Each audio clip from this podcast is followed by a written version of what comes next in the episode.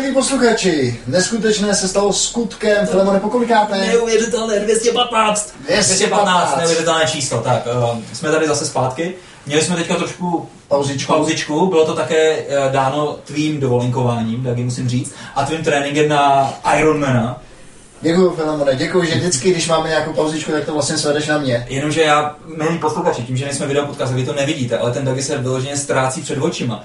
Dagi, ty máš úplně, jako jsi jako takový vysušený. to Ale teďka jsem viděl nějakou svoji fotku. No, A Tak, tak prostě takový svaly jsem na sobě nikdy neměl. A teď jsem začal nabírat. Jako. ale mně přijde, že třeba obličejem se začínáš podobat tomu mladému křižákovi, Krojcigrovi.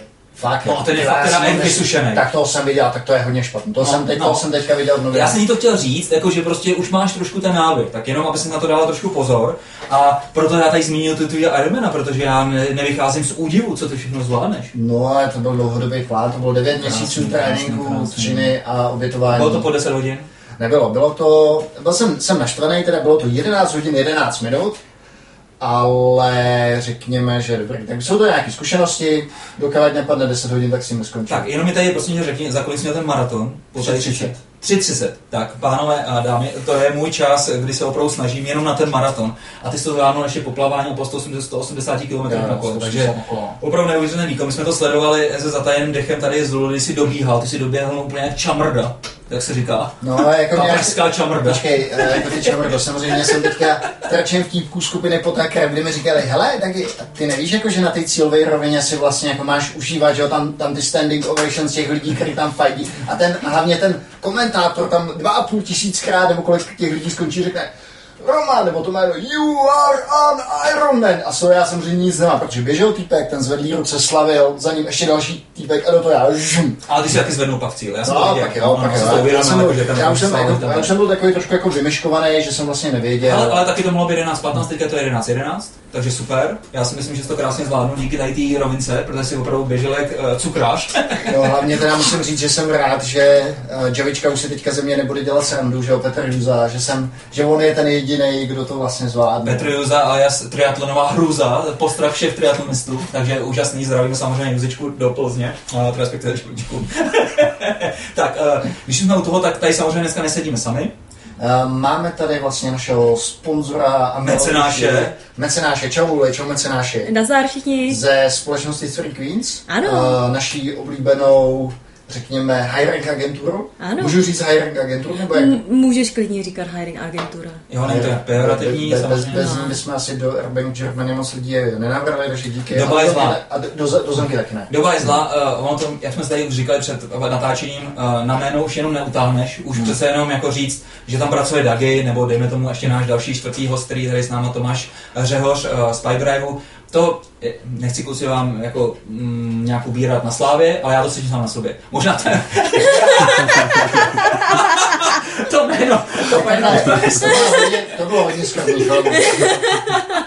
tak, tak, takže je potřeba taky agentur. Um, děkujeme Dagi za, teda děkujeme Luli za samozřejmě za pohoštění. Um, Jsme opět u sváčků. jsme opět u sváčku. Tímž to taky děkujeme panu Sváčkovi, protože nám tady opět nainstaloval nahrávací pultík, jídlo se, peče, vaří, nese. Tak, a doufám, že ty taky trošku přibereš, tak, abys děkuji, děkuji. neskřížákoval. budu, se, budu, se teďka, budu se teďka snažit. Filemone, jak to vypadá s Bitcoinem? Tam jsem teďka byl nějaký záchvěv.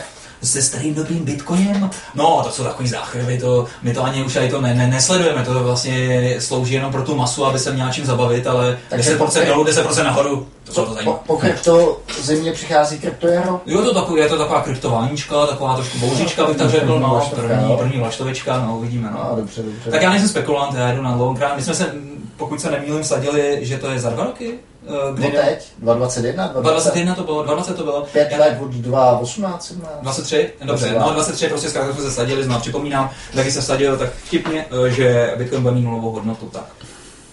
Samozřejmě nebude tak. A když tu hodnotu mít nebude, tak já za tu hodnotu ten Bitcoin Filemonovi koupím. Výborně, výborně. Tak, uh, jaký byly ohlasy? Tak minule jsme vlastně měli Firestore, FireDB, bylo to úžasný, já myslím, že jsem viděl hodně komentářů. Uh, hodně komentářů. Já vlastně, David tam sám odpovídal, David Váver, který s námi ten podcast nahrával, tak na ty technicky odpovídal. A pak se samozřejmě eh, ke mně dostali taky nějaké zákulisní ohlasy. Hmm. Tak třeba Milanovi, uh, Vojnovičovi, čeho Milané se moc nelíbilo, že já jsem do toho podcastu hodně zasahoval. Milane, od, odpovídám, uh, odpovídám, uh, odpovídám ti, ale omlouvám se ti, že jsem do toho zasahoval. Ale tady ne, vůbec já se neomluvej. Já ne, jsem, tohle nedělej. Tohle nedělej, protože jakmile přistoupíme na to, že se omlouváme za, to, za takovéhle prohřešky, dejme tomu. jak že to bylo hodnot, to bylo hodnotný vstup. Já si to myslím taky právě, já si to myslím taky. Přece jenom je to naše show, je to naše show, takže milí posluchači, budeme do toho mluvit a občas řekneme nějakou ptákovinu, jako já jsem tam třeba řekl občas jako docela dost, jako, možná to je mongolíbí a tak. Já jsem si to pak uvědomil, že to není úplně OK, ale fajn, prostě já si myslím, že nás poslouchají posluchači, kteří třeba nejsou na takový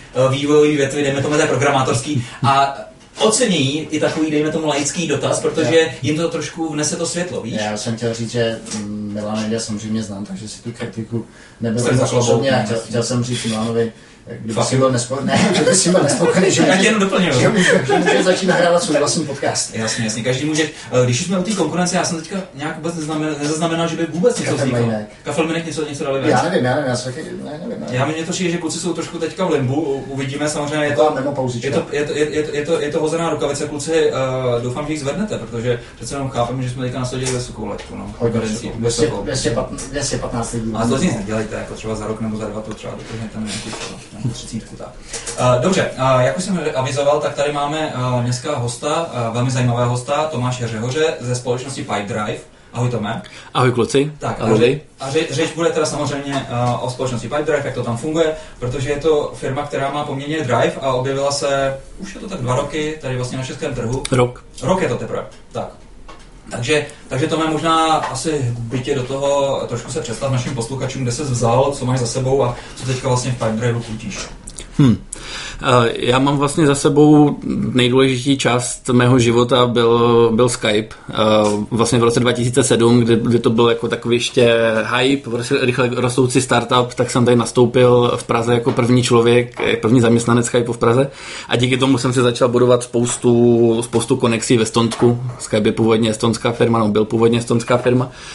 No a teď se mi to vrátilo zase po x, já nevím, po kolika, po 12 letech se mi to vrátilo zpátky. Když jsem, když jsem končil je- jedno angažmá, tak jsem na LinkedInu napsal, jsem tady, co, co, co, co chcete, abych dělal dál? A, a ozvali, ozval se mi CTO Pipedriveu, že bychom zase mohli histo- zopakovat historii a zase bych, mohl být první zaměstnanec estonské firmy tady v Praze a On teda předtím taky pracoval ve Skypeu. taky pracoval ve Skypeu. něco asi na tom, na, na, na, na, na Stock Optionách nebo na Stock?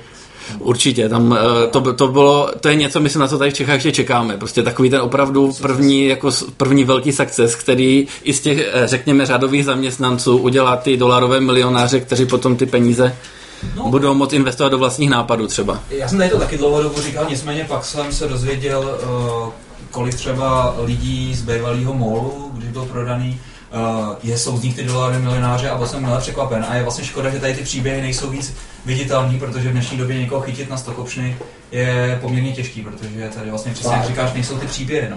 Aha. Tak určitě tady třeba čekáme na product board, Hmm. to, to by mohl být třeba unicorn, na good data, takový přenošený unicorn trošku. No, hodně přenošený. Ale tam možná se stane z tebe ještě jako postmortem dolarový milionář. Aspoň si koupíš lepší kolo. Co taky?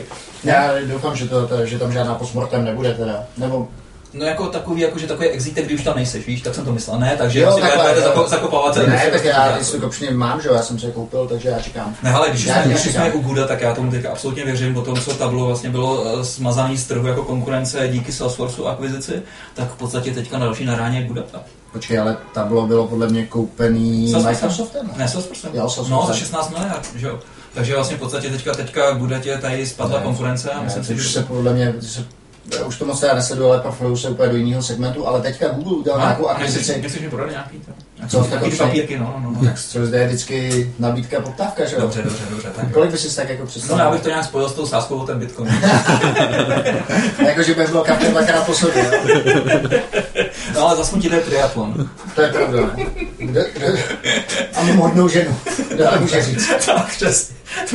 Krásný achievement. Tak dobře, zpátky, zpátky v Pipe Driveu, takže.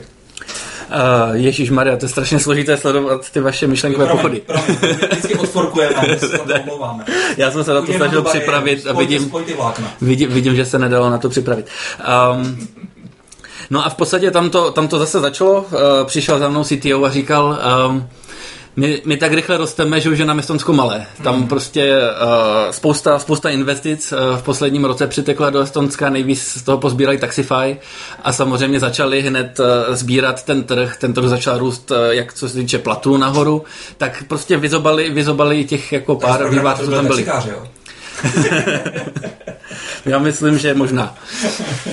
No, takže, takže v podstatě ten estonský trh, jako, jak už je malý sám o sobě, tak to mírou investic mm. se ještě zmenšil a, a firmy jako Pipedrive prakticky nemají jinou možnost, než růst zahraničí. Mm. A díky té dobré zkušenosti se Skypem tady v Čechách, Pipedrive mimochodem v engineeringu, tak 20, minimálně 20% lidí, co byli ve Skypeu. Mm-hmm. Ten, ten, ta Skype linka je tam znát všude ve Stonsku. Uh, tak díky té dobré zkušenosti se Skypem, aniž by proběhlo jakoukoliv due diligence, uh, tak prostě si řekli, fajn, otevřeme pobočku v Praze, máme tam člověka, kterému věříme, víme, že je kompatibilní, co se týče naší kultury, jdeme do toho. Mm-hmm. Jako to rozhodnutí na úrovni boardu proběhlo pra, fakt během pěti dnů, od té doby, co jsem si poprvé se Sergejem psal, do té doby, co mi napsal, jo, mám to schválené, super, můžeme otevřít pobočku.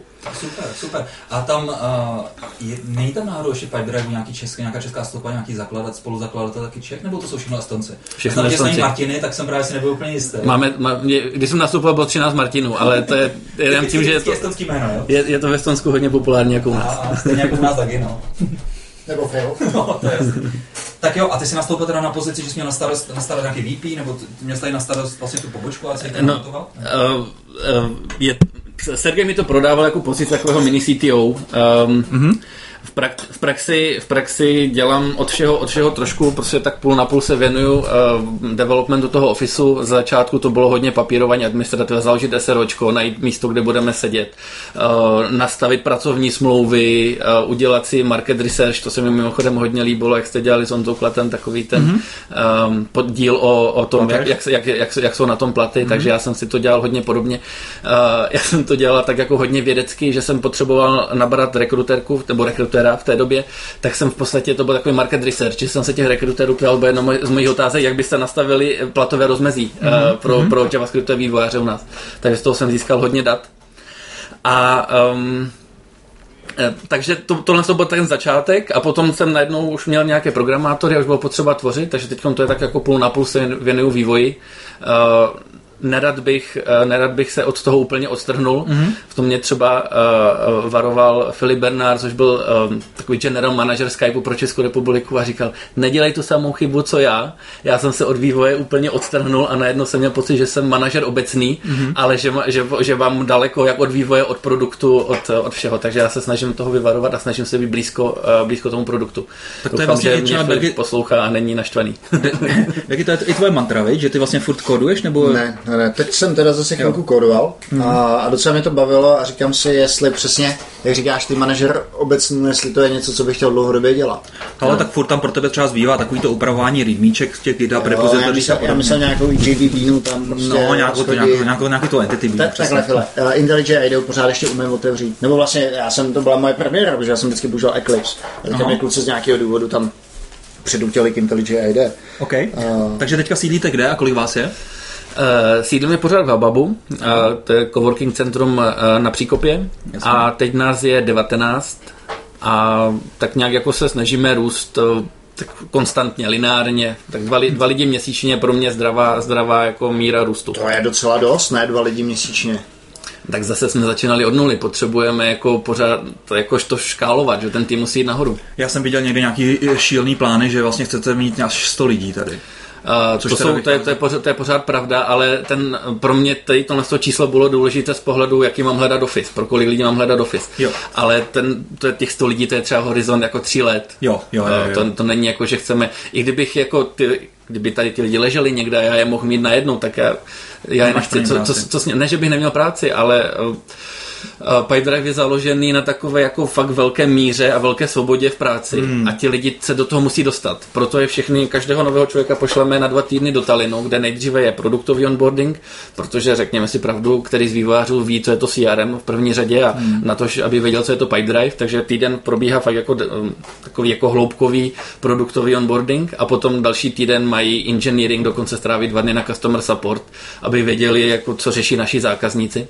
A teprve potom se vrátí do Prahy a začínají pracovat jako vývojáři.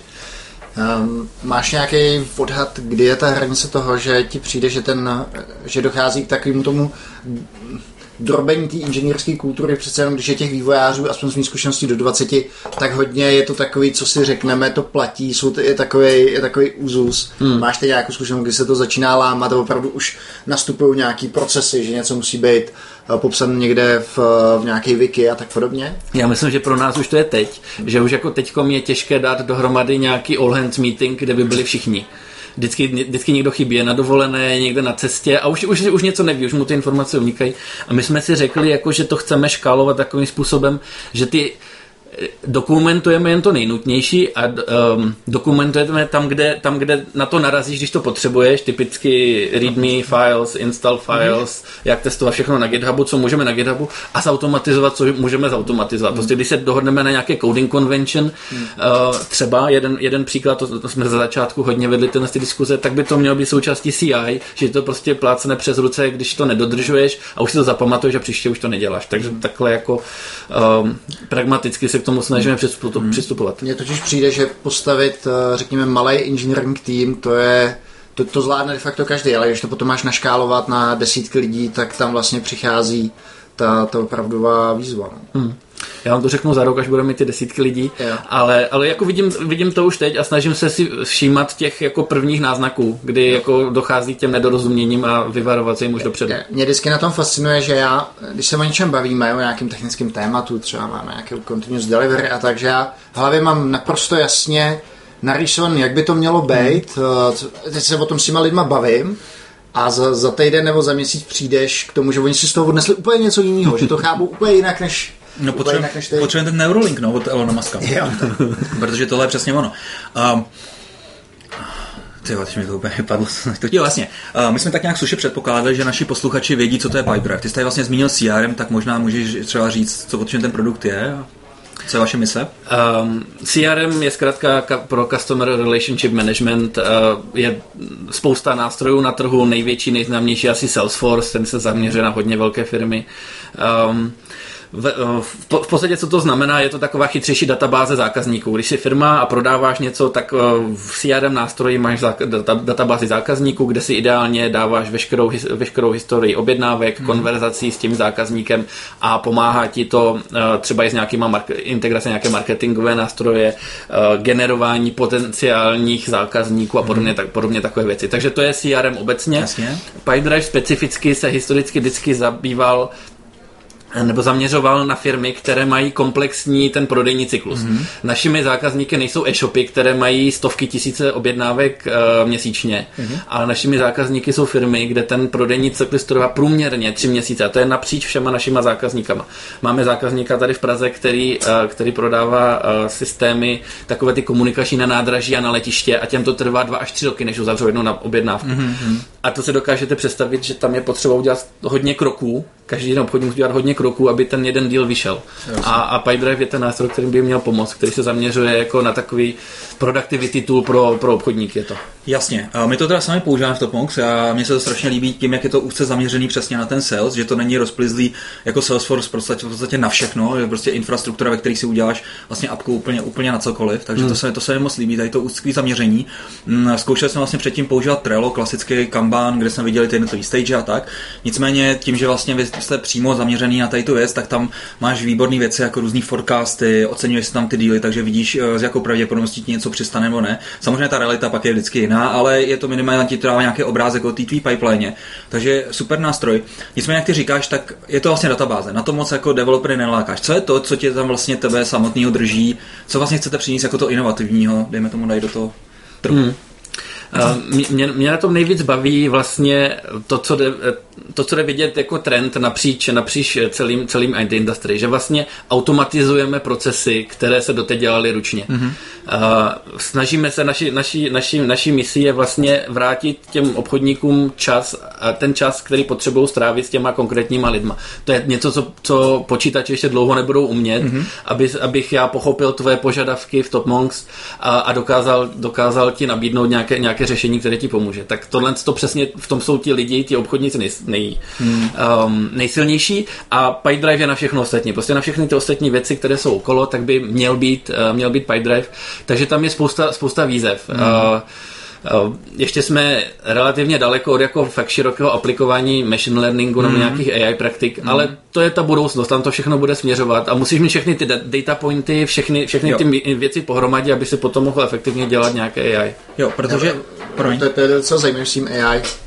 Můžeš dát nějaký příklad, na co byste to mohli použít, jestli je to prostě hledání dalších prospektů, protože uh, zrovna nedávno jsem četl článek, že pokud si dáš uh, do svého uh, do svýho prospektu, CVčka. nebo ne, no, nejenom do CV, do, do, do prospektu svojí firmy, do nějakého piče, že děláš machine learning nebo AI, tak to zvedne to evaluace asi o 30%. Tak já, jestli ty máš nějaký příklad na co... Podcukruješ ten svůj no, hodně podcukruješ. To je spíš tak pokoksuješ. No, no ty, ty příklady jsou relativně jednoduché. V, v, tom, v tom prodejním cyklu vidím jako dvě hlavní aplikace. Jedna je samozřejmě na tlačítko kliknu, zajím, zajímá mě, zajímá mě dal, další zákazníci jako ten, kterému jsem prodal teďkom něco. Mm-hmm. Najdi mi podobné. Jo? A na základě prostě velkého, velkého množství dat a nějakých v nějakých algoritmů aplikovaných mi to vrátí prostě top top 30 zákazníků, které bych mohl zkusit oslovit, kteří jsou hodně podobní tomu, mm. co mhm. jsem teď něco prodal. A druhý eh, je hodně podobný, ale trošičku jiný případ, kdy já už nějakého zákazníka mám, nebo respektive dobře mi funguje online marketing, mm-hmm. generuje to spoustu lídů, mám je, mám je v tom CRM a já teď mám čas se věnovat za týden třeba jenom deseti z nich, no dvaceti mm-hmm. z nich a mám, mám jich tam stovky. Tak prostě ta prioritizace těch lídů je pro naše zákazníky strašně důležitá a na to, uh, na to, se dá, na to se dají krásně aplikovat nějaké machine learning techniky. Mm. Když na to budeme ready. Spousta lidí má problém uh, s tím dobouchat se na toho správného stakeholdera v té firmě. Ty, ty mi hmm. řekneš třeba jméno Microsoft, ale já nevím, kde je ten můj ten protišek. Uh, třeba chcete jít tady tím směrem, že třeba propojíte to s LinkedInem nějakým způsobem a že by ti to poradilo, ale tady ten Tomáš Havrda je teďka v tom rozpoložení, už je v té pozici třeba nějakou dobu, takže to je ten ideální člověk pro tebe? Je to přesný use case, o kterém se bavíme. Hmm. Uh, Nicméně tohle je, myslím, zrovna případ, kdy eh, třeba podám cestou integrace uh, s někým, protože mm-hmm. těchto těch firm, co se zabývají uh, sbíráním dat a analýzou na velké množství dat, co jsou veřejně dostupné na internetu, tak je, tak je velká spousta. Dělají to dobře mm-hmm. uh, a dělají to lépe, než my bychom byli schopni rychle se, se, se onboardovat. Takže jo. to si myslím, že je typický příklad, kdy se budeme integrovat s někým třetím a ty data se od nich kupovat. Jakým způsobem, nebo mě když řekneš CRM, tak já si představím automaticky Salesforce jaký je ten hlavní váš differentiator? Je to jenom to, že máte ten custom custom životní cyklus uh, ušitej na to, že ten sales cyklus trvá další dobu, nebo? Um, ne, to, tohle není ten hlavní důvod. Ale řek, řeknu ti příklad, co je do dneška, do dneška pravda, dokonce náš sales tím se na to, na to cílí, se vlastně cílí na zákazníky Salesforceu.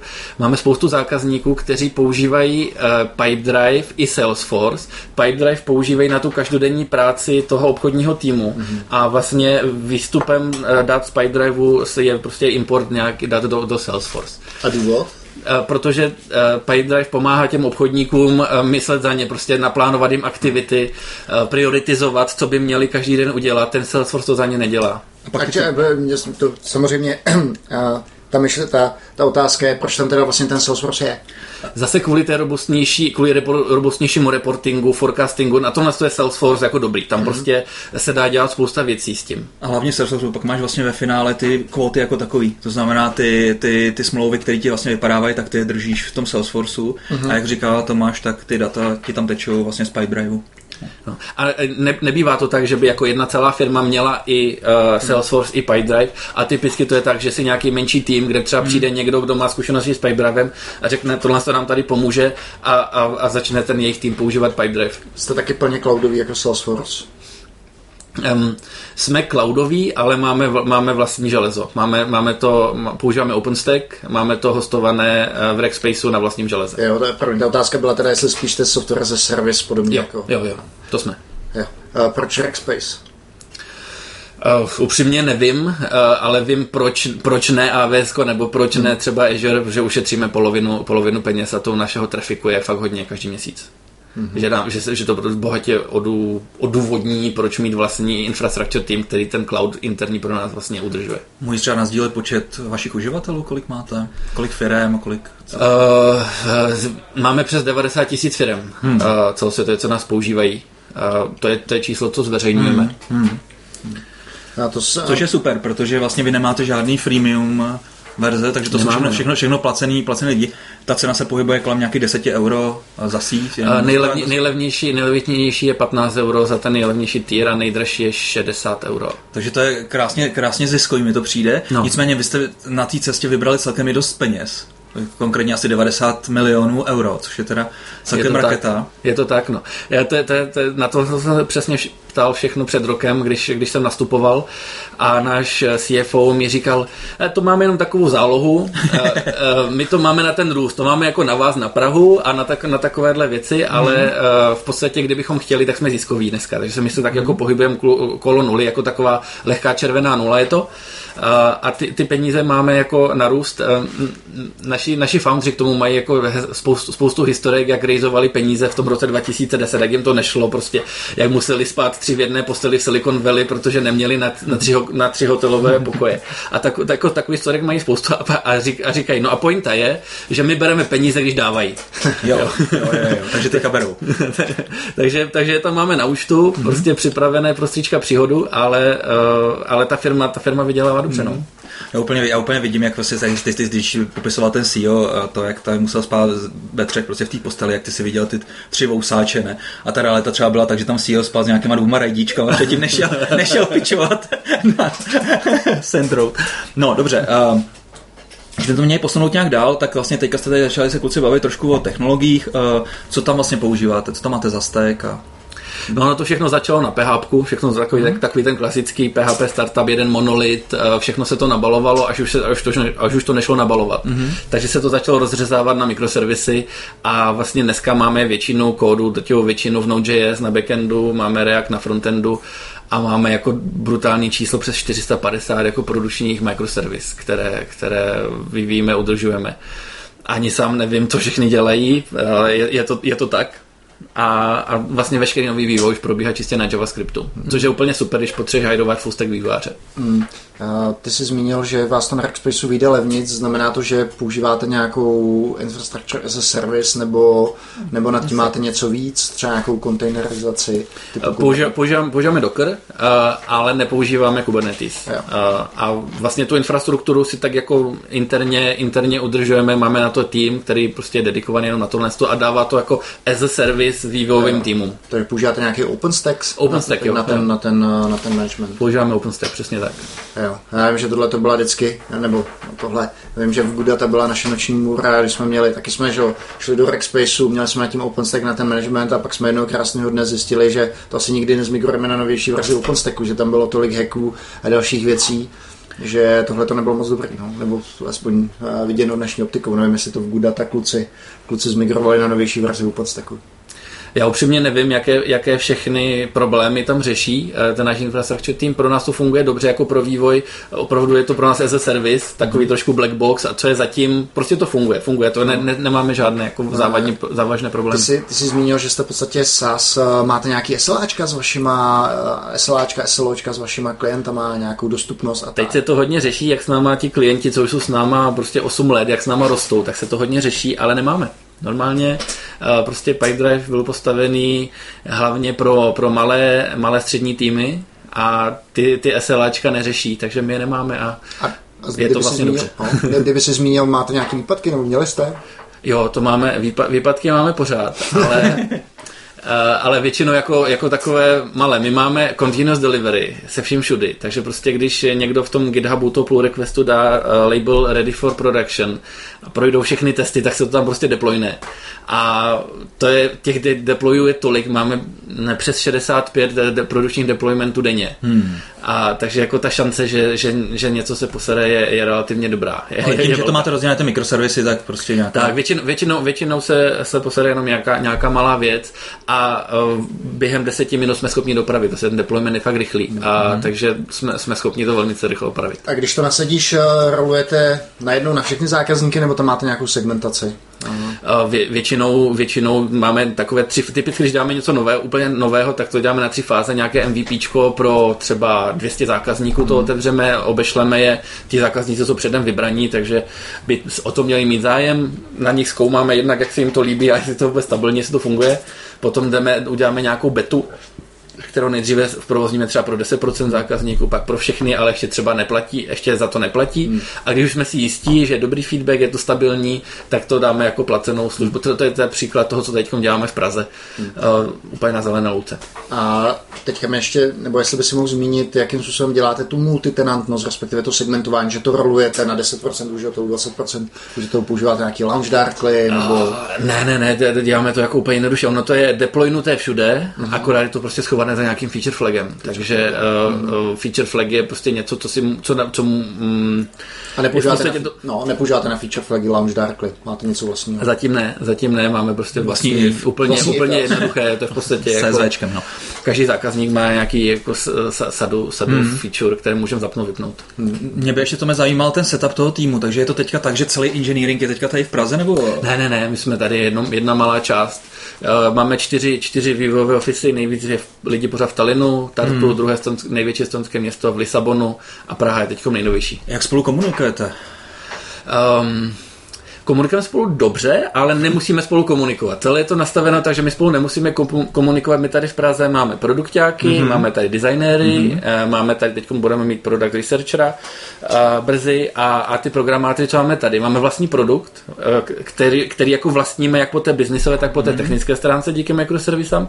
Takže my ty lidi z Talinu, z Lisabonu až tolik nepotřebujeme. Samozřejmě potřebujeme, protože dohromady to je pořád jeden produkt, ano. ale nepotřebujeme třeba 80% tásků, co děláme, děláme, jsme schopni udělat jako úplně samostatně, Jasně. bez nějakých návazností. Ne, není tady takový nebezpečí, že říkají firmy ve firmě? Je tady takové nebezpečí. No, to může být teda jako chtěn, že jo? No, no, v rámci nějaký, nějaký soutěživosti a, a, a um, soutěživost jako moc, není, ten, ten důvod není soutěživost, ten důvod je opravdu ta samostatnost, aby se ty týmy navzájem neblokovaly. Mm. To, je ten, to je ta hlavní motivace, mm. aby se neblokovaly. A snažíme se podporovat takové to jako sdílení, uh, sdílení know-how tím, že třeba podporujeme, aby uh, my no, novým projektům, na kterých se vyvíjí nové featurey, tak jim říkáme mise a ty se uh, pitchujou, takové hezké české slovo, pitchujou se každé úterý pro celou firmu. Jo. A uh, každý ten product owner, který vlastní tu misi, tak řekne, já rekrutuju čtyři vývojáře na tuhle tu misi. Hmm. A uh, každý člověk, kdo zrovna není na žádné misi, tak se na to může přihlásit, i kdyby ta mise byla v Lisabonu nebo v Talinu a uh, prostě tam na tu dobu pojedou. My vždycky chceme, aby ty projekty, aby ty mise byly kolokované, aby ti mm-hmm. lidi seděli u jednoho stolu ideálně. Mm-hmm. Takže za, žádná remotní práce, žádná práce z domova? Zatím ne. Mm-hmm. Uh, to je, to je to hodně zajímavé téma, moje oblíbené, protože jsem dělal 9 měsíců remote, takže mě to hodně, hodně zajímá baví. Ale zatím, zatím to nepodporujeme, mm-hmm. protože úplně je, je krásně vidět, jak ti lidi fungují skvěle spolu, když sedí kolem toho jo. jednoho spolu. Jo. Prostě tam ta latence na jakékoliv informace je nulová a, a funguje nám to skvěle. No hlavně tam vznikne nějaký sociální pouto taky, že jo? Není to jenom o té práci a ty lidi se najednou začnou víc důvěřovat. Já to vidím taky. Jo, byl jsem velký zastánce remotní práce. No, úplně tady koukám, Filemone, jak si, jak si... No, minimálně, minimálně v těch úvodních fázích projektu je to super, když prostě sedíte, sedíte spolu. Já teďka vlastně aktivně se věnuju jednomu z našich projektů, elektronická vodní dýmka a vlastně jsem se stěhoval všechny ty lidi, kteří na tom dělali na jedno místo. Jednak nás to spolu baví, řešíme tam spoustu různých ptákovin, kromě té vlastní práce. A na, druhý, na druhou stranu se vidíš, co ten, co ten další člověk přímo dělá, nemusíš si to opisovat někde na Slacku, nemusíš složitě se pinožit někde na Quipu, na Wiki, Wikině, v Trelu nebo já nevím kde, aby se spodíval, co, jsou, co je za úkoly a, a prostě ta firma funguje úplně jinak. Takže nebo ten tým aspoň takový. No. No, no, no. No, ještě... Je, je, je, promiň, ještě k tomu, k, tomu, k tomu remote, eh, já myslím, že v tom našem setupu bude remote udělat skvěle, hmm. ale musí to být úplně samostatně fungující tribe, my těm týmům říkáme triby a v podstatě eh, jako bychom měli pátý office, kde všichni lidi budou remote, nikdo nebude sedět na žádném eh, místě s ostatníma lidma a všichni budou mít tím pádem stejně nevýhodné podmínky, hmm. tak tohle, tohle taky zvažujeme, protože přece jenom ten remote trh vývojářů roste, je tam spousta šikovných vývojářů. Indu. No, um, určitě jo, ale uh, to jsem zrovna nemyslel. Se přemýšlel jako kulantní říct, tak já Ne, jsem, tady v tom podcastu jako, můžeš i... No, tady v tom podcastu jo, ale možná ne v Pipe Drive. to ve Stonsku nikdo neuslyší, to je výhoda. Ale um, ne, já jsem třeba v Microsoftu jsem dělal se spoustu dobrých vlastně, když na Microsoft, že, jo, tak tam máš od zhora dolů prostě pět levelů, v- ve Skypeu to bylo pět levelů je, dolů tak byly Sata je taky možná int, ne? No je, No, ne možná, ale je. Že zatím vždycky, když jsem komunikoval s Microsoftem, tak eh, skoro vždycky mi odpověděl nějaký jin. No. Jo, já Ale, ale, promiň, no. Dopo- Dopověz to, dopověz to. A- Ale třeba když, když, jsem dělal, když jsem dělal v TopTalu, a, což je takový Ah. jako remote, remote, remote marketplace, kde dělají Ano. i, i celý ten, ten core tým toho TopTalu dělá remote, Ano. a, tak tam třeba nebyli žádní indové, a, hlavně z důvodu špatné angličtiny, a, a taky z důvodu toho, že oni při pohovorech strašně podváděli, jako to procento těch, pod, těch podvodů bylo hodně vysoké, a, tak je ten hiring tým vlastně penalizoval už od začátku. A jak podváděli, že si něco googlovali, nebo... Eh, No, byli, byli hodně kreativní. Eh, V, pr- v první řadě TopTal měl jednu část toho pohovoru jako domácí úkol, Aha. tak tam, tam, tam byly třeba takové situace. Já jsem mu to pohovoru zrovna stínoval, no. kdy nám volal, kdy nám nevolal, ale psal, psal nám člověk, uh, na, najmu, si mě, někdo, abych pro něj udělal domácí úkol do TopTalu. Tak jsem se podíval, co to TopTal je. Tak vám chci říct, že jsem udělal domácí úkol tady pro tohohle člověka a, a rovnou se sám přihlašuju. Takže takovéhle bizáry, takovéhle bizáry jako tam, tam byly, no. Ale tak to se to jako k tomu, k tomu remote. Eh, Z jakého důvodu Lisabon? Uh, Lisabon, um, je to hlavně kvůli portugalštině, protože náš druhý největší trh, my to máme uh, zákazníky roz, po, poměrně rovnoměrně po celém světě, uh, roz, roz, roztříštěné. Uh, největší trh jsou Spojené státy a hned druhý největší Brazílie. Mm-hmm. A v Brazílii se to má tak, že tam ta angličtina je hodně špatná mm-hmm. v celé zemi. Oni jsou tak velká země, že si to můžou dovolit prostě mluvit jenom portugalsky. Takže my jsme potřebovali portugalský customer support a zároveň jsme nechtěli mít pobočku v Brazílii, tak to Portugalsko bylo takové jako na bílední. A ještě nějaký teda zajímavé zkušenosti z toho, když jsi říkal, že jsi 9 měsíců pracoval remote. To bylo teda pro ten TopTal? To bylo pro ten TopTal. A to bylo úplně, to bylo úplně parádní. Tam, tam jako většina, většina zaměstnanců byl takový jako uh, střed, východ, jich Evropy. Uh, v podstatě tam ten business model u těch, u těch remote lidí je, že vlastně propojují bohaté firmy někde ze Silicon Valley nebo z Ameriky obecně s relativně chudýma zeměma uh, v Evropě. Že? Tam uh, podobná, podobná kultura mm-hmm. uh, a zároveň ti lidi tam eh, vydělávají pořád méně, než, než, než by je platili v Americe třeba. Takže mm-hmm. tohle to fungovalo dobře. Takže my jsme tam měli hodně lidí tady z těchhle z těch regionů, hodně, hodně z balkánských zemí. A mě úplně fascinovalo, jak to byli všichni neskutečně chytří kluci. Mm, já, jsem byl, z- já jsem byl z Microsoftu zvyklý na to dělat se samýma dobrýma lidma a ten TopTal byl snad ještě lepší. Jako, tam byli lidi, mladí kluci, kteří byli vyzrálí, přesně vědí, co chtějí. Vědí, že od, od života nechtějí to, že budou chodit do nějakých kanclů, ale že prostě chtějí zimu strávit v Tajsku, uh, potom možná ještě při, uh, na, na, na poslední jarní sníh si zajet zaližovat někam do Alp a prostě takhle cestovat, vybírat si to nejlepší, co Hmm. jako svět, život nabízí a, do a u, toho, u toho prostě pracovat. Fakt, fakt to byla jako super zkušenost, moc se mi to líbilo.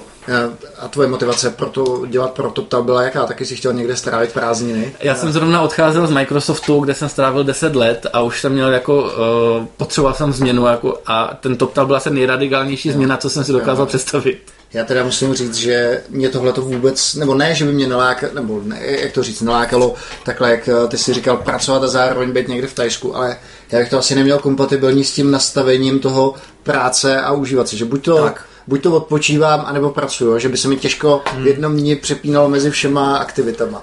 To mi dává větší smysl eh, nějaký sabatikl. Jo. jo. že prostě skončil bych v Microsoftu, jak bych si vzal půl roku sabatikl a někde Já to, mám, já, to, já to mám úplně stejně, protože jakmile přejedu do té exotiky, tak si říkám, ty a konec. A ještě navíc, jak je to v té jiné uh, časové zóně, přičemž ta východní je samozřejmě pro nás lepší, protože je možný vlastně žít nějaký třeba nepracovní život předtím, než tady naběhne pracovní, pracovní doba, pak vlastně tady trošku opinkáš ty lidi a pak mají zase, pak už je Pomenežuješ je, File? je to, lep, je, to, je, to, je to lepší, než prostě pracovat odpoledne, když pracuješ třeba s Amerikou. Že? jo? Jo, Takže to je pravda. To je dobrý.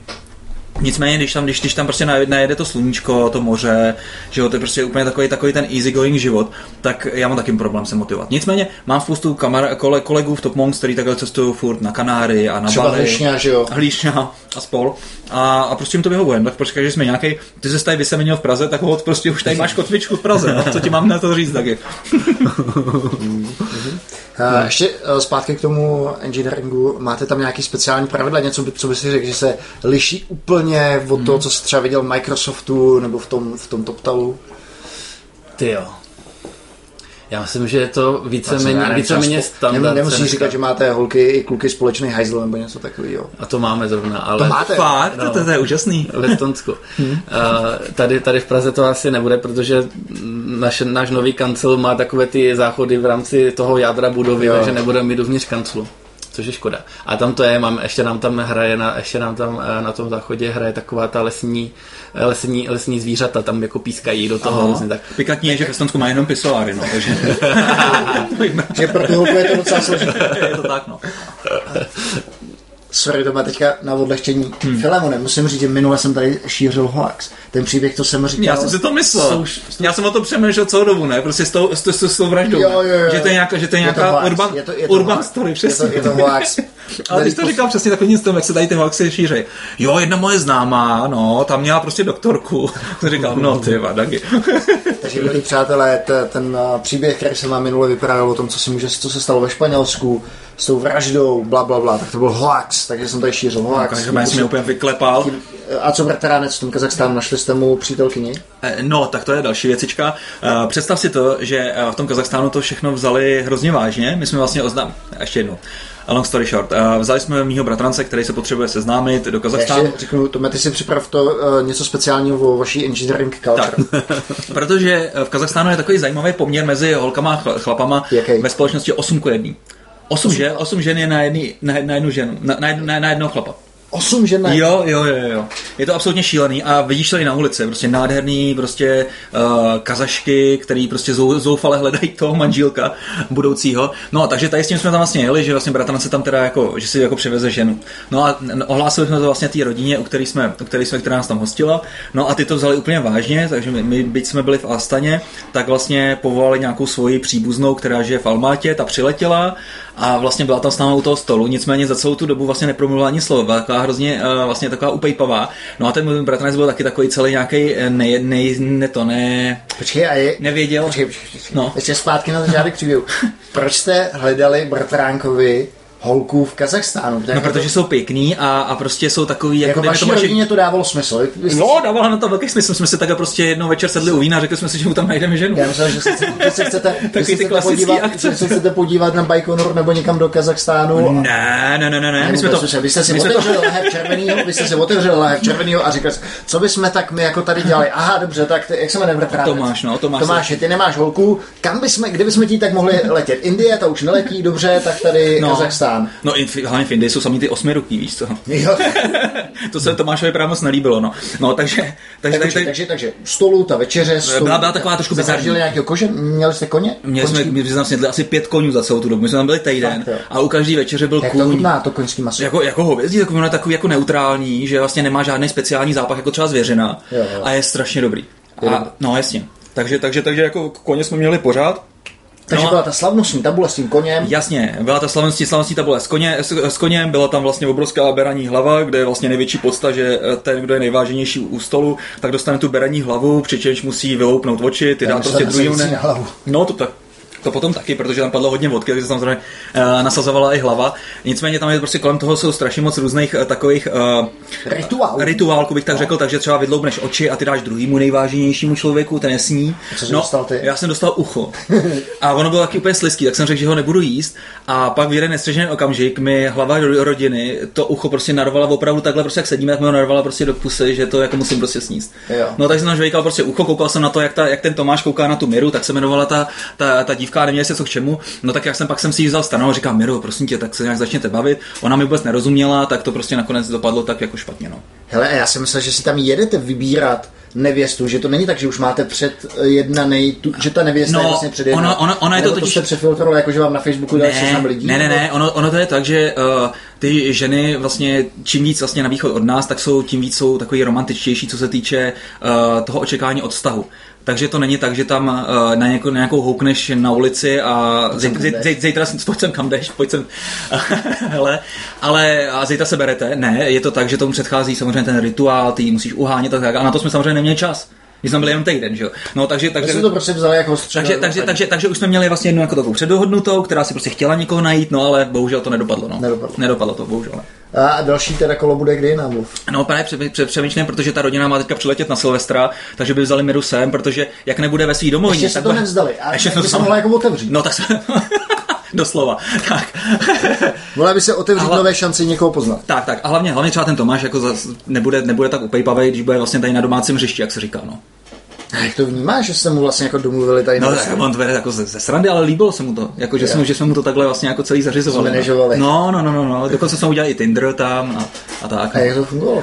Tam. Parádně, Eh, neuvěřitelný. To, jako když jsme pak viděli, eh, kolik tam prostě naskakovalo jako těch lajků. a těch mečů, to, to, to bylo neuvěřitelný. Jako fakt, no prostě 8 k 1, no co ti mám říkat, no. Hele, ty ne, nechceš rozjet kolem toho nějaký jako business model, jako prostě dohazování? Chtěl bych, chtěl, dohazování? chtěl bych, je vlastně taková... je volek na jednu jo, jo, jo, já jsem se ptal, jestli to ještě nějaký prostě uh, relikt z války, že prostě jsou prostě furt ještě ty chlapy mrtví, ale, ale když to vidím No, jako na, no, když, když, to vidím na těch svých kamarádech, kteří jsou vlastně v tom Kazachstánu, tak jim se fakt rodí, tam jim se něco ve vodě, jo, tam jak testovali vlastně na tom poligonu ty uh, jaderné bomby, tak asi nejspíš prostě tam jsou nějak ozhařený nebo co. jsem nevěděl, že... To je polygon. No, No, polygon je ale na odpalování, že jo, raket, že jo, tam Baikonur, že jo, tam Ne, tam testovali, ne, ne ten Baikonur, Baikonur je na jedné straně, ale Polygon máš vlastně na, nahoře vlastně. Tam, test, tam se- dělali testy. tam dělali testy, tam je tam je ještě furt radioaktivní radioaktivita, takže tam jezdíš jako na takový zážitkový výlet, že tam měříš prostě tím dozimetrem radioaktivitu. No, že to je takový sranda. Jezdí se buď- buď to na, na, na tu, na v Japonsku k té elektrárně, a ne, Fukushimě. v Fukushimě, anebo se jezdí sem, no. A nebo se jezdí do Černobylu, že? jo? A nebo se jezdí a do mimochodem Černobylu, v tak. Černobylu taky prej to dobře funguje, ten Tinder. Mi říkal to. Kdybyste si chtěli Zombici, no. výlet. no. no, jako osmi rukou, no. Ne, to máte vlastně v Indii, no. A co jsme, to skončili? Uh, no, 8 k 1. No jasně, tak, No, tak, tak tak, takže prostě těm, business těm, model, těm, těm, business model, tak, kdyby já se to chci kolem říct, toho mohl těm mým známým se rodí jenom samý holky. Takže, takže já jsem tam přišel a teď prostě najednou tam byl, jeden má čtyři holčičky, další má prostě pět holčiček, samý holčičky ne se tam rodí. No tak takže, a takže pojď k tomu business modelu. Jaký a ten business- model je následující. Uh, tam vlastně existuje jedna služba, která ti v podstatě, eh, to dělá nějaký Rus a ten ti dohazuje virtuální přítelkyni. Já jsem myslel, že ta služba, jak je údajně umí slíkat. No tak to taky možná, ale tady, to, tady jde vyloženě o to, že v podstatě ty si tam najdeš jako ty nějaký hezký uh, rusky a oni se někdy, Kazašky. nebo kazašky, to je jedno, tam to děláte v Rusku, No a vlastně celý ten model je za- založený na tom, že v podstatě ty ani nikoho, nikoho nechceš, jenom se chceš chlubit tím, že máš nějakou pěknou luxusní přítelkyni. Aha. Takže ona vlastně pak ti posílá různé fotky, ty si to dáš na Facebook, na Facebooku se samozřejmě pro, provážete, že jste jako jeden druhý Ve vztahu, ve jasně. vztahu a tak dále, takže kamarádi prostě slintaj, ty máš klid, protože můžeš chodit na hospody a vlastně máš i klid třeba od rodiny, protože vidíš, že jsi zadaný a je to vlastně takový jako win-win, no je to takový trošku virtuální, no. E, Ty ženy prej jako se vůbec jako se nějakým způsobem nestěhují a takhle to celý funguje. Já jsem tomu nechtěl věřit. Nádherný. No. Mhm. Nicméně já bych je sem klidně i importoval, proč ne, ale to by se asi třeba nelíbilo místním dámám, protože já, já to vnímám tak, že čím víc ty dámy jsou vlastně na východ, tak tím víc jsou, tím méně jsou emancipovanější a tím víc ještě zůstávají ženama. Jo? Takže jsou, dejme tomu, takový víc jako uh, pro ten rodinný kruh, pro to vlastně starání se o ten, o, to, o, to, o, ten, o, O ty děti, o ty děti o, a o ten tak rodinný, jak se tomu říká? Eh, No, no, Ne, krp, oheň no, no, no, to jsem chtěl říct právě. No, já ti teď- no, no, no, no, no, a, a, a, tak, takže, takže si myslím, že možná jako už teďka třeba ty eh, ženy, já to vnímám třeba, v no, Michal, já jsem se dostal starý, ale třeba po té třicíce mají fakt problém prostě najít nějakého šikovného chlapíka. No a to tady máme poměr 8 k 1. A ty si představ, že jsem prostě natáhnu tady tu, tady tu, tady, tady, tady, Že by, ten, že, by, že by tady koř, eh, křenili těm českým holkám, to by bylo stačí. No naopak, že český, český holky by křenily prostě tady těm, tady těm kazaškám, protože ty, jsou, ty, ty by byly divoký, ty by se tady hnedka rozkoukly a, a, těm, těm chlapům by se to tady líbilo, podle mě. Jo. No, dobře, dobře. Ale teď jsme se- teď jsme se A rozjíždíš kolem toho nějaký startup? Ne, rozjížím nic, teďka, teďka se věnu hukamunku, prosím tě, bych taky rozjížděl startup na každou ptákovinu, co nás napadne tady. No. Dobře, tak eh, posluchači, to byla taková malá netechnická vložka, pojďme, pojďme zpátky k vaší inženýrské kultuře. Tak co by si tak jako vypíchnul? Já myslím, že asi první věc, na kterou každý z nás jako tady z Čech narazí, je takový jako uh, no bullshit culture, jako až uvedená až do extrému. Oni Ti Estonci jako jsou obecně bedes na, národ, prostě hmm. mají, tam, mají tam to Rusko, uh, hist, historicky jako hodně, hodně si toho zkusili, hmm. prostě do dneška mají povinnou vojenskou, vojenskou docházku, všichni chodí pravidelně cvičit, každé hmm. dva roky mají cvičení brané, kde chodí se zbraněma střílet. Tak Taky zraloce. tak se to, tak se to určitým způsobem projevuje jako do té, do té engineering kultury a má to takové jako pozitiva a negativa. Ty pozitiva jsou úplně super v tom, že člověk dostává úplně brutálně upřímný feedback, žádné takové ty jako Květnaté. květnaté vyjádř, vyjá- vyjádření a, a, a, ti lidi jsou prostě takový jako fajn, tady jsem narazil na problém, tak ho prostě vyřeším. A v praxi to pak vypadá tak, že my jsme tady vytvořili nějakou službu, a ti uh, jiný, jiný tým ve Stonsku potřeboval uh, sbírat skrz kavku nějaké, nějaké eventy, které ta služba neprodukovala. Hmm. Takže jak bych to dělal já, historicky by bylo, nejdřív bych šel za nima, Jasně. ale prosím vás, nechtěli byste tady začít posílat nějaké eventy do kavky, my bychom je fakt potřebovali, nejlépe za jejich produktákem, aby to sprioritizoval v jejich backlogu, že a takové, takovéhle no. věci. No a tady ten, ten člověk prostě přišel a říká, tady máte pull request, uh, přidal jsem vám tam nějaké eventy do kavky, prostě je potřebujeme. Hmm. Takže my jsme jenom udělali review, schválili jsme pull request, hotovo. Hmm. Od, hmm. Nazdar Bazar. A přijde mi, že, to, že tohle to mi trošku připomíná Spotify, když mluvil o té svojí, i to, jak jsi vlastně říkal, že máte nějaký triby, že, což, bylo, autonomní, no. což, byla, což bylo jejich lingo, tak i tohle vlastně jsem taky zaznamenal v té uh, Spotify kultuře, že jo, vlastně, jo, je to... pokud ti to ten tým nemůže dodat, tak ty jim uděláš pull request a oni ti to zrevivují. Tak jim uděláš piklok, no. je, je, to, je, to tak, no, je to, ten náš model je inspirovaný Spotify, je to trošičku poupravované uh, pro naše potřeby, ale je to, je to tak, no. Mm-hmm. Všichni mají přístup do všech, do všech depozitářů a tím, jak máme poměrně jednotnou jako infrastrukturu IT technologie, tak je to hodně jednoduché, prostě mm-hmm. přispět někomu jinému do, do kódu. Uh, rozjet si cizí, cizí službu na, vla, na, na vlastním počítači díky Dockeru je super rychle. Takže uh, zpátky k té kultuře, že jsi říkal díky tomu, že ty Estonci jsou takovýhle, že mají, uh, že mají ty zkušenosti s Ruskem, jak jsou takový prostě, uh, jak to říct, že přijdou s nějakým řešením, moc, moc se nes, nesnaží prostě to no, no. A ono to mají, ono to mají negativa, jako když ze začátku je to takový jako dost kulturní šok, než si hmm. na to člověk zvykne. On prostě přijde, ty uděláš nějaký pull request uh, a on, on, on přijde a, neře, a, a, a řekne ti, uh, tohle je na hovno, přepiš to takhle. Hmm. Jo, a teď k tomu nenapíše proč a já si myslím, že bys to měl hmm. přepsat takhle, jak by to napsal třeba někdo už hmm. u nás, ale, ale prostě řekne, napiš to takhle, že jo. A teď oni, když, tak, když se dívá člověk, jak komunikují mezi sebou, tak ten druhý mu, na, tak ten druhý mu řekne, ne, je to lepší z tohohle důvodu. A ten druhý napíše ok, ale prostě když, když nebere člověk... To osobně. Kdy, nebere to osobně. A když hmm. jako k tomu přijde Čech, který ještě jako se s ničím takovým nesetká, tak se to nebere osobně. Je to zajímavé, že to je vlastně další level, uh, protože takhle přesně, jak ty říká, jak ty popisuješ ty Estonce, tak nás vnímají Američani. Dokonce na tohle téma vlastně vyšla tady knížka pro Američany, Aha. aby nás nebrali jako ty bručovny a, a nějaký pesimisty a jako ty a, zkratkovitý jedince. A, ta knížka se jmenuje Czech Republic pomlčka Culture Shock. A přesně tam popisuje, nedělejte si nic z toho, že prostě ty Češi prostě vypadají, že mají ty otočený rohlíky. Oni vlastně jsou docela v pohodě, jako trošku zabručej, ale, ale prostě jsou v pohodě a tak. No. Takže, takže, takže ty Estonci jsou ještě o level výš. Jo, ještě, ještě jsou o level výš. Hmm. Já jsem se takhle dostal do Ameriky v rámci Skypeu, protože Skype se začal uh, rozšiřovat do Ameriky ještě před, uh, před koupením Microsoftem. Mm-hmm. A, uh, před na, a na, na, najednou jsem se dozvěděl, že můj produkt, na který jsem tady v Praze dělal, se bude přesouvat uh, do, do Ameriky mm. a naštěstí Eh, ta engineering manažerka, co to tam měla na starosti v Americe, si vůbec nerozuměla s tou mojí šéfovou, která byla v Talinu. Hmm. A zjistila, že já jsem úplně ideální prostředník, který rozumí oběma stranám. Jasně. Tak díky tomu si mě přetáhla, eh, si mě přetáhla do Ameriky, abych byl takový ten styčný můstek s těma, s těma Estoncema.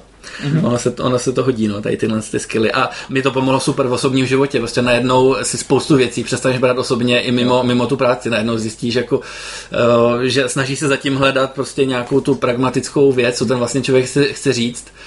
A, a, a je to úplně parádní. Mm-hmm. Uh, je ještě něco speciálního v té kultuře, co by si třeba zmínil, kromě těch tribů a, a takový ty cross komunikace nebo možnost zasáhnout v podstatě kamkoliv?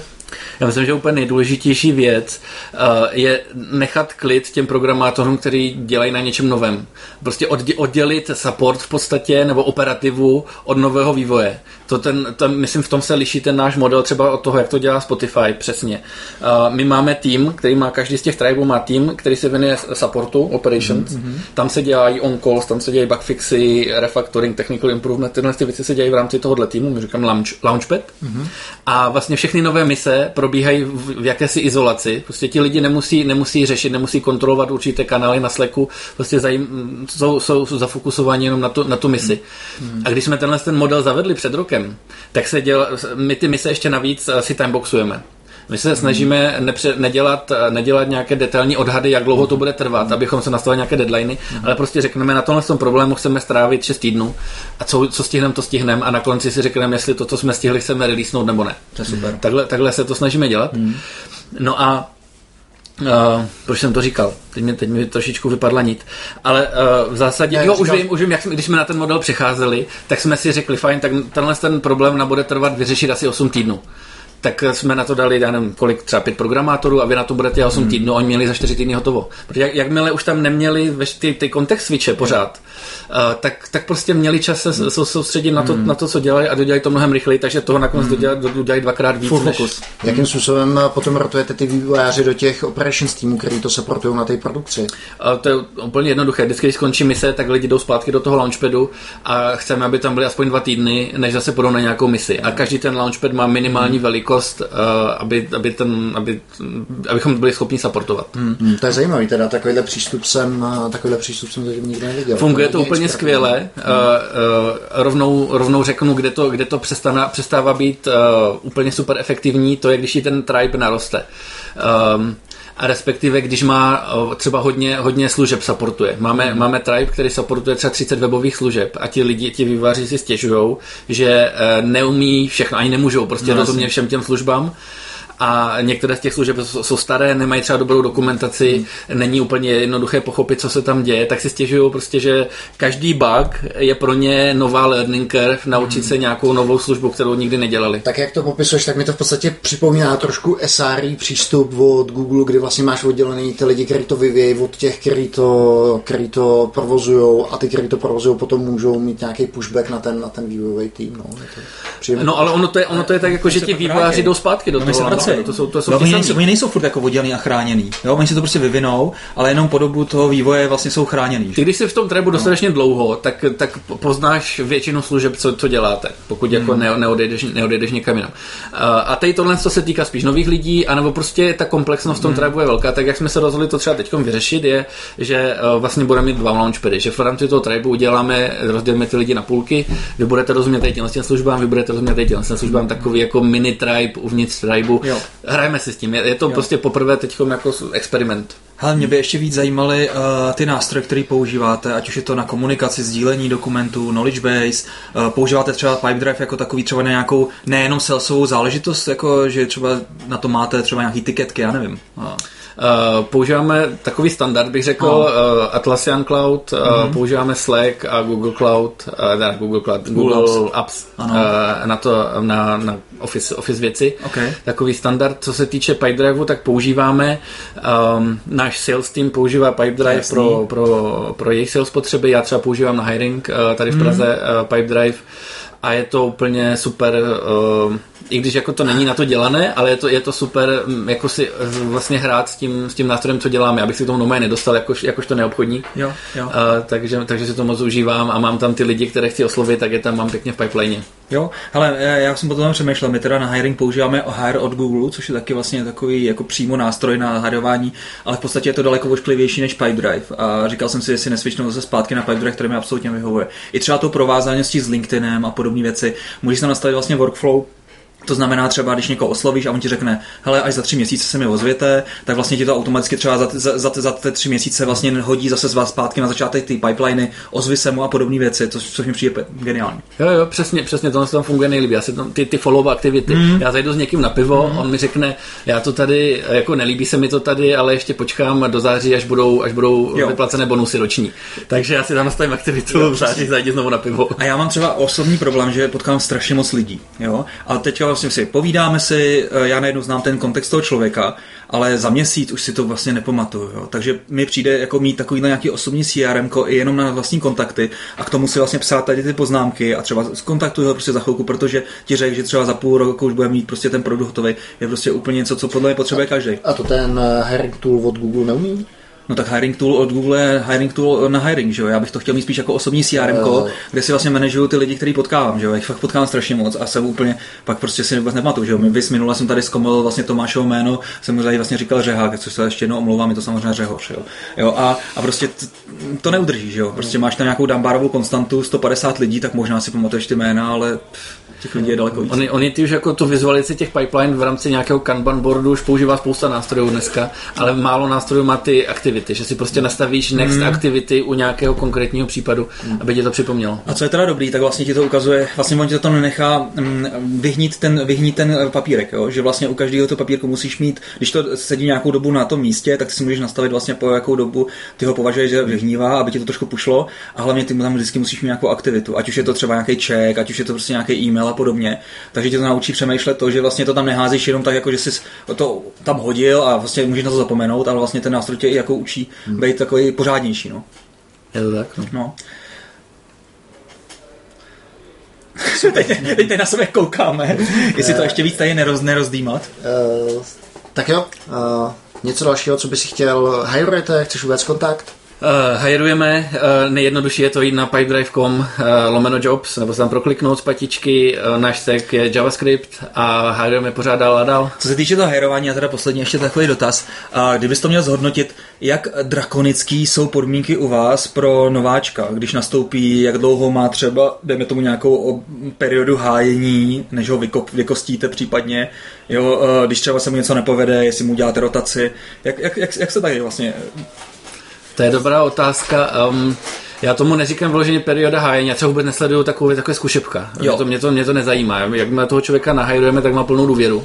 A neděláme takové ty věci, tak ho vezmeme a když tak ho ve zkušebce vyhodíme. To Jo. vůbec, to vůbec, nedě, vůbec eh, neděláme. A um, my máme takový jako buddy program, prostě, že každý, kdo, kdo nastoupí, tak dostane, dostane nějakého buddyho, který mu vlastně pomáhá uh, s takovýma každodenníma věcma. Mm-hmm. Nemusí to být nutně někdo seniornější, prostě někdo, kdo už je v té firmě nějakou dobu a ví, co, ví co jak. Tak tenhle ten buddy je s tím člověkem hodně, hodně často. Ten člověk, snažíme se nové lidi dávat rovnou na misi, mm-hmm. aby prostě neseděli v launchpadu a nesnažili se týden debugovat nějaký Jasně. bug. Takže prostě dáváme rovnou na misi, kde je nějaký mission lead, který je s nima v kontaktu. Takže já mám poměrně dobré informace o každém člověkovi. Jednak má ten support a jednak mám informace, jak mu to jde. A když zjišťuju, že mu to nejde, tak, tak, se, tak se bavíme, zjišťujeme proč. Um, zatím jako nebyl žádný vážnější problém, takže takové to vykostování, jak si říkal, se, se, se nemusel. Jeden, člověk zatím odešel, ale to byly úplně jiné důvody, eh, než, než nějaké jako performance nebo, Jo, nebo technické. jo, A takže jako funguje to dobře Mě zatím. nepřestává udivovat, jako co za problémy některý lidi řeší, jo? že vlastně já furt žiju takové, jako dejme tomu takový nějaký svůj... Sluníčkářský život. Ne, sluníčkářské nevím, ale spíš takový, spíš takový, spíš takový jako v klidu, ne? že v podstatě jako mám to nějak daný v tom životě, mám děti, luly tady a Podcast prostě mě. podcast tebe samozřejmě, triatlonistu bláznivýho, který hubne před očima. A, a prostě ráno do práce a prostě všechno, všechno je pohodě, večer prostě si to třeba zap- zapařit a tak. Ne? Ale prostě jsou lidi, kteří pak prostě úplně jsou pro mě absolutně neuchopitelný. Jo? Takže prostě třeba jsem měl eh, v tom svém profesním životě třeba člověka, který vypadal furt v pohodě a pak jsem zjistil, že prostě je to nějaký božl- božlej kokainista, který mu pak prostě došly peníze a najednou prostě začal prostě řešit kokain a prostě místo práce a podobně. Nebo tam měl prostě alkoholiky. Že prostě normálně člověk, který, který byl v pohodě, prostě programátor, najednou si prostě dal do holportu s nějakou holkou, eh, tenkrát to myslím, že to byla restaurace v Jámě, tam ji prostě sebral. No a ona ho prostě dala na cestí a on ten kluk během třeba dvou měsíců úplně sešel, pak přišel s tím, že vlastně mu někde ukradli laptop, který prostě jsme zjistili, že pak dal do frcu, jenom aby měl prostě peníze. A prostě takovýhle věci pak jenom řešíš. A si jenom nepřestáváš se divit, jak moc prostě rozbitý lidi kolem nás jsou, co se týče třeba hlavně finanční otázky. Jo? A pak z toho pak plynou právě tady ty různý zádrhele. Že jako míň, eh, potkám těch lidí, kteří třeba mají nějakou neznalost nebo tak, to se všechno doučíš. Ale jakmile ty lidi neumějí si zmanagovat osobní finance, tak je pak problém, to, vždycky. Hmm. Takže vlastně na tohle vždycky se jako snažím jako zjistit jako to pozadí, jako jak ten člověk žije a tak. Jo. Hmm. Ne, že bych na někoho koukal spadne, nebo tak, ale jako jaký máš auto a podobně, a nemáš, nový, no, nemáš nejnovější tenisky a tak, ale pokud si ten člověk neumí zmanagovat finance, tak to je fakt To je pro tebe, to je pro tebe showstopper. No jasně. Se A myslím, myslím, si, myslím si, že tohle měl i snad i Baťa kdysi, že vlastně učil ty lidi být finančně gramotný, hmm. jo, že tam jim zakládal banky a podobné věci, aby se, aby se naučili vlastně pracovat s těma svýma financema. Protože věděl, že pak když lidi takhle to mají v pořádku doma, tak prostě budou dobrý, dobrý pracovníci. No. Je to tak, no. To já teda mám takový, ne, nechci říkat, že to je úplně showstopper, ale červený, takový červený světlo se mi vždycky rozbliká, když člověk řekne, pro, já se tam proč odchází a on mi říká, já jsem tam nejchytřejší v místnosti. Jo. Mm. Tak to si říkám, jako... No jasně, to jsou takové ty věci, jako víš co ne. Já jsem jako moc ambiciozní na tu firmu, no. no. Já prostě jako fakt nepolevím, dokud to prostě není hotový a oni to prostě nevydechali. Jo, prostě takový ty jako namyšlení, že to není ta pokora, no. No. To teda musím říct, že, že přesně jak říkáš. tak Já, já, já, zjišťuju, že prostě ty lidi, co uměli, umějí fakt nejvíc, tak jsou většinou ty nejtěžší v místnosti, takový ty prostě rádi raději a takový právě ty jako ty show-offové, to většinou. Ty, co nahrávají ty podcasty. Ty, co nahrávají podcasty. tak to jsou ty nejhorší. A proto jsme nezaměstnatelný. Proto si musíme vydělat podcastem, proto nás teďka živí tady. Ale jako Dagi je zaměstnaný. Jo, a jo, vlastně. tak jo. Tak jo. posluchači, Děkujeme, děkujeme, milí posluchači, že jste s námi vydrželi celou hodinku. A Děkujeme Tomáši, že jsi za udělal čas, že jsi nám tady představil Pipera. Děkujeme Luli Děkujeme za jídlo. za to, že jsme se tady krásně mohli udělat jako. Demerandu a za společnost samozřejmě milou. A u příštího dílu naslyšenou. Ahoj. Ahoj. Ahoj.